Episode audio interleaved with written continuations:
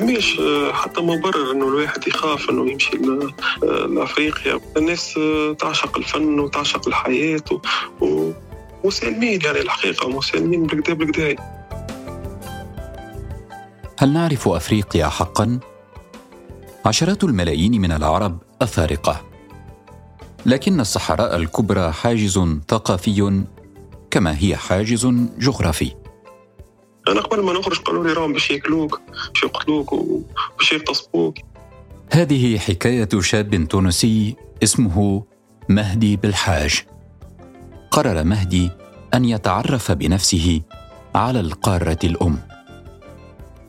خرج في رحلة أخذته إلى أقاصي القارة، عبر صحراءها والتقى قبائلها وملوكها، وعاد بعد أن طاف خمس سنين. وجد مهدي بلادا تعج بالحياة بعيدا عن التصورات الاستعمارية والتنميط. وجد فنا وثقافة وصراعات. وجد بلادا تنهض واقتصادا يتحرر، ووجد فقرا. هذه حلقة جديدة من بودكاست فصول نرافق فيها مهدي بالحاج في رحلة اكتشاف للذات في أفريقيا، مهد الإنسانية. مروى وشير أعدت الحلقة، وأنا أحمد خير الدين. معا نروي فصول الحكاية.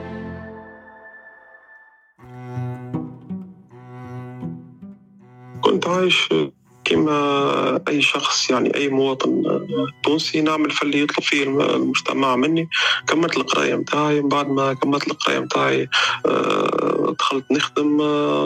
في الخدمة هذيك ما كنتش راضي برشا، يعني إني نعاود في كل يوم، برغم اللي كانت عندي شهرية باهية وكنت عندي يعني أيامات راحة، لكن ما كنتش نحس في روحي قاعد نقدم في حياتي. يعني الأفكار هي نفسها، وكنت نحاول أني نخرج من الروتين هذاك، ونخرج كل جمعة مع أصحابي نمشي نعمل مخيمات، يعني نمشي نزور مدن جديدة، نشوف قاب ناس جدد، لكن ما كانش كافي بالنسبة لي الشيء هذاك الكل. مهدي مهندس كهربائي لم يتجاوز الثالثة والثلاثين. في تونس عرف النجاح الدراسي والمهني، لكن الحياة المستقرة حياة مملة. يقول قرر مهدي أن يرحل خارج تونس. الوجهة الأولى كانت صحراء الجزائر. كان جيست فضول يعني من الأول، يعني حب أشوف ناس ما ثم تتكلمش بلغتنا ولا، وذاك اللي دفعني باش نخرج.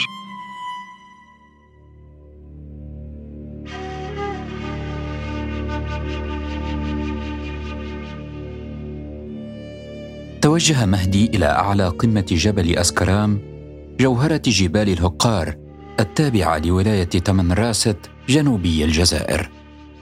هناك يخيل إليك أنك على كوكب غير كوكب الأرض. من على قمة الجبل يمكنك أن تشاهد أجمل شروق للشمس وأجمل غروب. كان الليل قد حط حين وصل مهدي قمة الجبل. نصب خيمته واستعد للنوم في انتظار مشهد الشروق، لكن بعد مرور بضع ساعات استفاق على صوت ينادي من خارج الخيمة.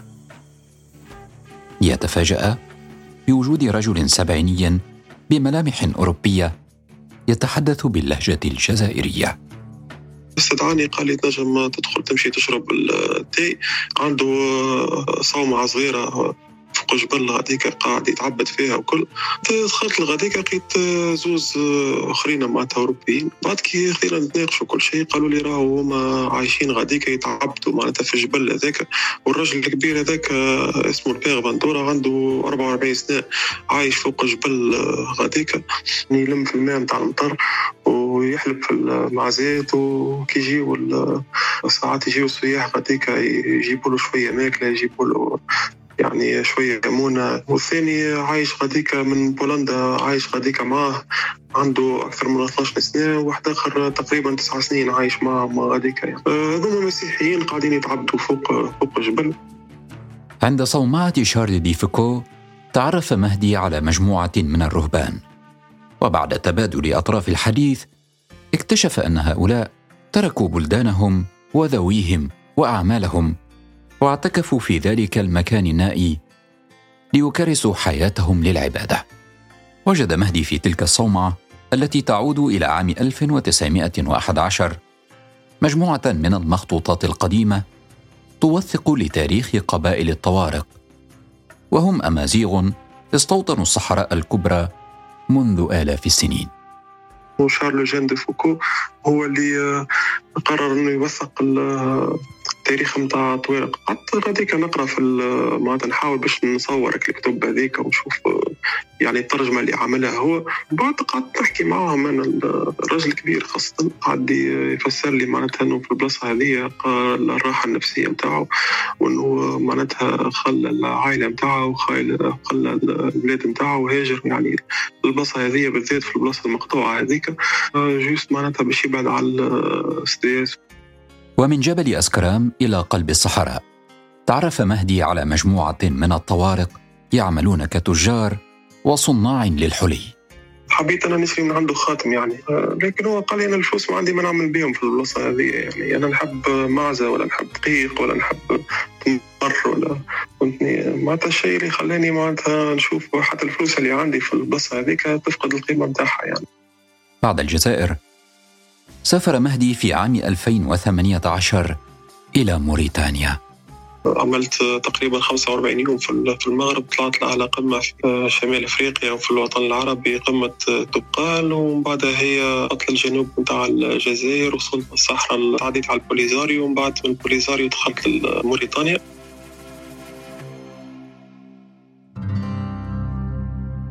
في موريتانيا يقول مهدي إنه بدأ يشعر بالاختلاف مقارنة بالمغرب وتونس في طريقة العيش والتعاملات. هناك تعرف على الرقيق المحررين وأبنائهم وأحفادهم، وهم يشكلون ثلث عدد السكان في موريتانيا تقريبا. هم طبقة يسمى أبناؤها بالحراطين، ويقال إن أصل الكلمة هي وصف الحراثين. وموريتانيا لم تلغي العبودية إلا قبل أربعين عاما تقريبا، ومن المتداول أنها آخر دولة في العالم كانت تسمح بالعبودية حتى بداية الثمانينيات.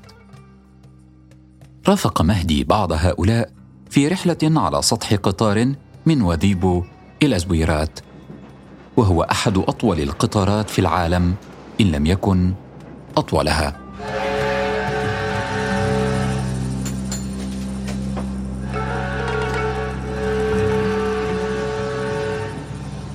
رحلة سبعمائة كيلومتر على قطار طوله ثلاثة كيلومتر تقريبا، نطلع فوق السطح متاع الترا نوصلوا للزويرات. بعد من الزويرات هم يجيبوا السلعة المهربة الكل يركبوها فوق يحطوها فوق الترا ومن بعد يرجعوا بها للنواديب ويعطيوها للتجار، وعيشتهم تستمر معناتها بالتستمر بالطريقة هذيك على السطح متاع الترا هذي، ويمشيوا فوق الحجر يعني كله غبرة ويرجعوا في في القاطرات اللي تبدا فارغه تكون الصنادق نتاع نتاع موت. ورغم هذاك العباد يعني اللي كنت راكب معاهم كانوا فرحانين وراضيين بالعيشه نتاعهم. من بعد من التجربه هذيك قررت اني نمشي للسنغال. في السنغال اراد مهدي ان يشترك في حج افريقي مقصده مدينه طوبه. هناك يجتمع الملايين لثلاثة أيام حول ضريح مؤسس الطريقة المريدية أحمد بنبا، وهو شيخ صوفي قاوم الاستعمار وتوفي قبل مئة عام تقريبا. في طوبة اكتشف مهدي ما كان يظنه مستحيلا. أنا قبل التجربة هذه ما كنتش نؤمن يعني بالسلام العالمي، يعني ملايين متاع العباد بالنسبة لي كانت فكرة يعني مستحيلة. لكن وقت مشيت للبلاصة هذه شفت إنه فما أربعة ملايين ولا خمسة ملايين شخص فرد فرد بلاصة، ما فماش شكون معناتها يتعارك مع شكون، معاملات يعني طيبة برشا. اللي ما عندوش وين يبات، كل حومة فيها الدار نتاع المرا بو المرابطين بو، تلقى محلولة للعباد اللي ما عندهاش فين تبات. زاد يفرقوا الماكلة على الناس الكل بلاش، اللي ما يعرفش البلاصة ديما فما شكون يوريه وشكون يعاونه. وبعد تجربة مميزة في السنغال قرر مهدي الذهاب إلى دولة كابفيردي الرأس الأخضر. حبيت نلوج على قارب ولا باخرة تمشي لغاديك، لقيت يخت متاع شخص يعني فرنساوي ووافق أنه يهزني معاه، لكن قال لي لازم نستناو تقريبا ثلاثة أسابيع ومن بعد نركب معه في في القارب متاعه ونضاف له ورا القارب وهو يوصلني يعني من غير ما ياخذ عليه فلوس. أنا في ثلاثة جماعات هذوكم قررت أني نمشي لدولة أخرى اللي هي دولة غامبيا، ومن غاديك يعني نعدي ممكن خمسة عشر يوم ومن بعد نرجع للقارب هذايا.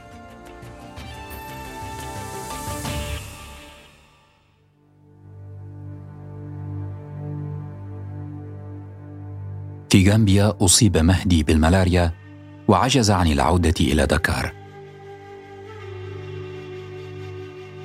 وبعد مثوله للشفاء قرر تغيير الرحلة إلى غينيا بيساو ومنها إلى غينيا كوناكري، لكن اعترضته شرطة الحدود ومنعته من العبور بسبب عدم امتلاكه للتأشيرة. وفي الأثناء تعرف على شخص يعمل في الحدود دله على طريق لدخول غينيا بيساو، لكن مهدي وجد نفسه في السنغال وهناك تعرض للإيقاف مجددا بسبب دخوله بطريقة غير قانونية لولا تفهم الشرطة السنغالية وإخلاء سبيله. قررت باش نمشي من غاديك، قررت من السنغال اني نمشي للمالي. كي وصلت للمالي حبيت نمشي لمدينة تيمبوكتو. مدينة تيمبوكتو هذه العاصمة التاريخية لأفريقيا غرب الصحراء. في تيمبوكتو حبيت نشوف المخطوطات القديمة متاع تيمبوكتو ونشوف المباني القديمة متاع تيمبوكتو والجامع الكبير، أقدم جامع في غرب أفريقيا نظل موجود غاديك. لكن المشكلة أنه في تيمبوكتو كانت فما الحرب الأهلية، فكان مستحيل أنك تمشي على البر، يعني المواصلات كلها مقطوعة بين تيمبوكتو والعاصمة باماكو. بسبب الحرب الأهلية في تمبكتو لم يكن لمهدي من حل غير الذهاب مع طائرة الأمم المتحدة. قعدت غاديك تقريبا شهر، عملت فيه الفيزا متاع غانا ومن بعد من غادي مشيت لغانا.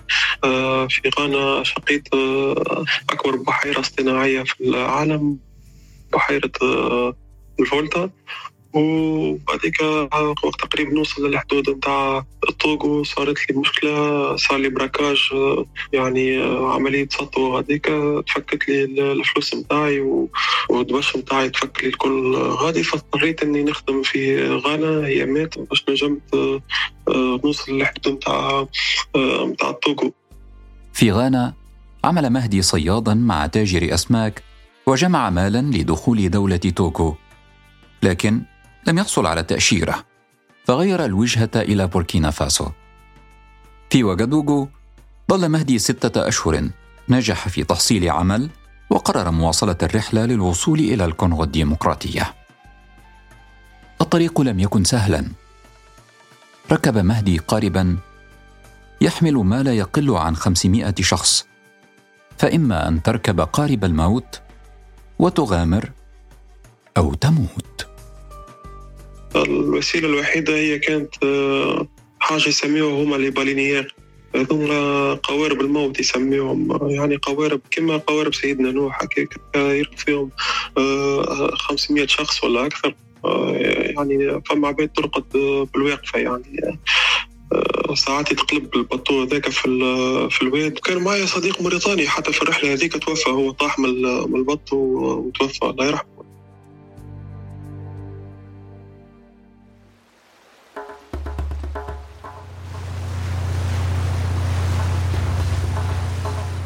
شق مهدي بسلام نهر الكونغو ثم توجه إلى الغابة الاستوائية للقاء شعب البيغمي.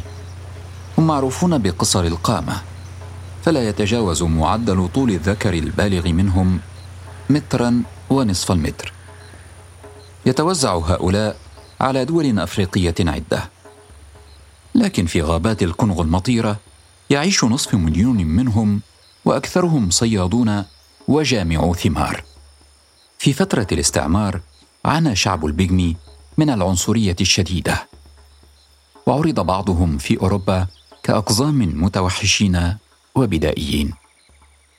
وحتى الآن تشتكي مؤسسات حقوقية دولية من أنهم يعيشون ظروفاً تشبه العبودية وعمل السخرة لصالح قبائل البانتو، وهو ما شاهده مهدي وعاينه على أرض الواقع. وهم ما زالوا حتى لتوا يستعبدوهم، يستعبدوا فيهم قبائل البانتو، يعني يخدموهم في الأراضي نتاعهم بلاش فلوس و... ويعطيوهم باش يدفاو في الليل، يعطيوهم نار باش يدفاو وشوية ماكلة يعني باش ينجموا يعيشوا. ما زالوا حتى لتوا تنجم تشري وتبيع، يعني البيجمي اللي عايشين في الأسر يعني عند قبائل البانتو. المفيد أنا وقت حبيت ندخل الغادي وصلت لقرية صغيرة اسمها مبندكا، ومن غاديكا الشرطة حاولت باش تمنعني إني ندخل الغادي، على أساس كانوا خايفين إني يكون صحافي يحب يفضح الحاجات هذه بكل، وتمكنت يعني إني نخرج بالسرقة من البوليسية. ظل مهدي مع قبائل البيجمي أحد عشر يوما، لكن في طريق العودة إلى كنشاسا اختطفته إحدى الميليشيات. عرضني واحد لابس الحوايج بتاع الميليتير، كنت نظن أنه تابع الجيش الكونغولي، لكن طلعت ميليشيا. وشخص هذايا يعني تعدى علي، ضربني وفك لي الباسبور متاعي وهزني بحث الميليشيا متاعه وأصحابه في وسط الغابة، وحبوا طلبوا مني فدية يعني فلوس باش ينجموا يخرجوني. لكن بعد قعدت محجوز في البلاصة هذيك تقريبا ثلاثة شهور. عاونوني اللبنانيين، الجالية اللبنانية هذيك عاونتني بالكدا، تواسع اللي غادي يوقفوا معايا السفارة كيف كيف باش نجمت نخرج من البلاصة هذيك. استرد مهدي حريته وعاد إلى الترحال من كنشاسا إلى زامبيا ثم ناميبيا، ومنها إلى بوتسوانا، وصولاً إلى جنوب أفريقيا. في العام ألفين وواحد وعشرين قرر العودة لتونس، لكن هذه المرة من الطريق الشرقي لأفريقيا. مشيت مملكة ليسوتو ومملكة سوازيلاند، وبعد طلعت الموزمبيق، موزمبيق مشيت الملاوي، ومن ملاوي مشيت لتنزانيا. حاولت نطلع غاديك على جبل في أفريقيا، لكن على غالب قدرتش، خطر طلب عليا برشا فلوس. طلعت لمدغشقر، ولهنا قعدت نلوش خدمة لين الحمد لله. بعد طوبات آخر أيامات لهنا في مدغشقر، ومدغشقر البرنامج إني نرجع لتنزانيا مرة أخرى باش نحاول نطلع على قمة في أفريقيا إن شاء الله. يقول مهدي إنه تعلم الكثير في أفريقيا، اكتشف تاريخا غنيا ومستقبلا واعدا. أنا كنت نقرأ في المخطوطات هذه مكتوبة بالعربي من عام ألف وخمسمية وعام ألف وأربعمية، مخطوطات تحكي على مرض السكر. عام ألف وأربعمية فما علماء أفارقة مسلمين يحكيوا على على مرض السكر، يحكي الرحلة متاع منسى موسى موجودة في في الكتب هذه، في المخطوطات هذه. المخطوطات هذه تحكي على الفلك، تحكي على الرياضيات، تحكي يعني ماهيش كتب دينية فقط. يعني القارة هذه في وقت من الأوقات كانت كما أي دولة غربية متقدمة يعني. مهدي اكتشف أيضاً أن في أفريقيا لغات كثيرة لم يكن يعلم أنها موجودة عند قبائل البوشمن في بوتسوانا وقبائل الهيمبا والهيرورو في ناميبيا، ويقول إن هذه اللغات قد تختفي في أقل من خمسين سنة بسبب العولمة والتكنولوجيا التي وصلت إلى كل نقطة في الأرض.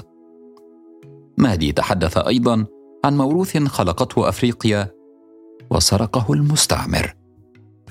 هو المشكل فيش في الدول بتاع أفريقيا، اغلب التاريخ نتاعها ما تلقاش في متاحف في, في افريقيا، تلقاهم موجودين في متاحف في اوروبا. يعني يعني حتى تمشي للمتحف انت تحب تقرا ولا تحب تحب تشوف شنو موجود فيها، تلقى حاجات مكتوبه لكن تلقى صور يقول لك يعني هذاك الكل موجود ما ماهوش موجود عندنا، راه موجود في المتحف الفلاني في البلاد في البلاد الفلانيه. ممكن فما هكا شويه بلدان تمشي لهم تلقى فيهم مخطوطات كما كما قلت لك، واغلبها راهو البلدان اللي كانت عايشه في وقت الحضاره الاسلاميه. يعني تاريخ افريقيا فيه ألم كبير، عبودية واستعمار وحروب، لكن في أفريقيا أيضا فن ومقاومة.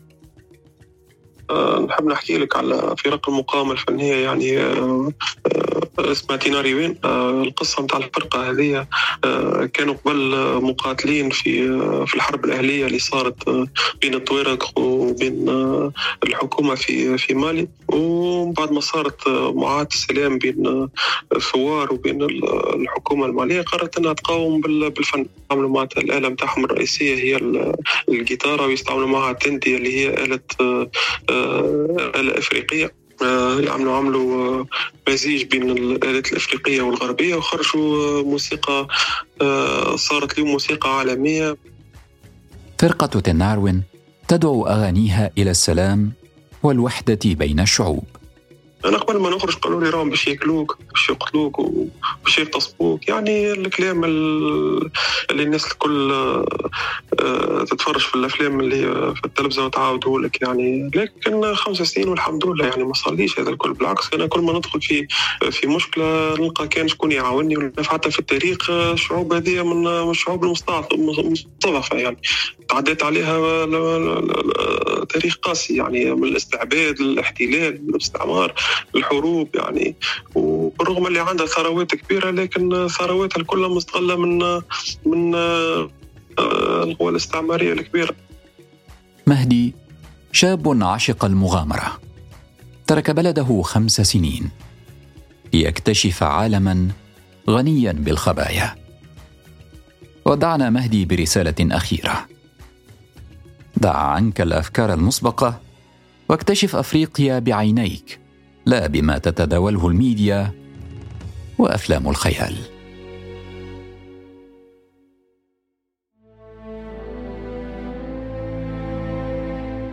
استمعوا لبودكاست فصول على تطبيقات البودكاست أبل وجوجل وسبوتيفاي وساوند كلاود وعلى الحرة دوت كوم.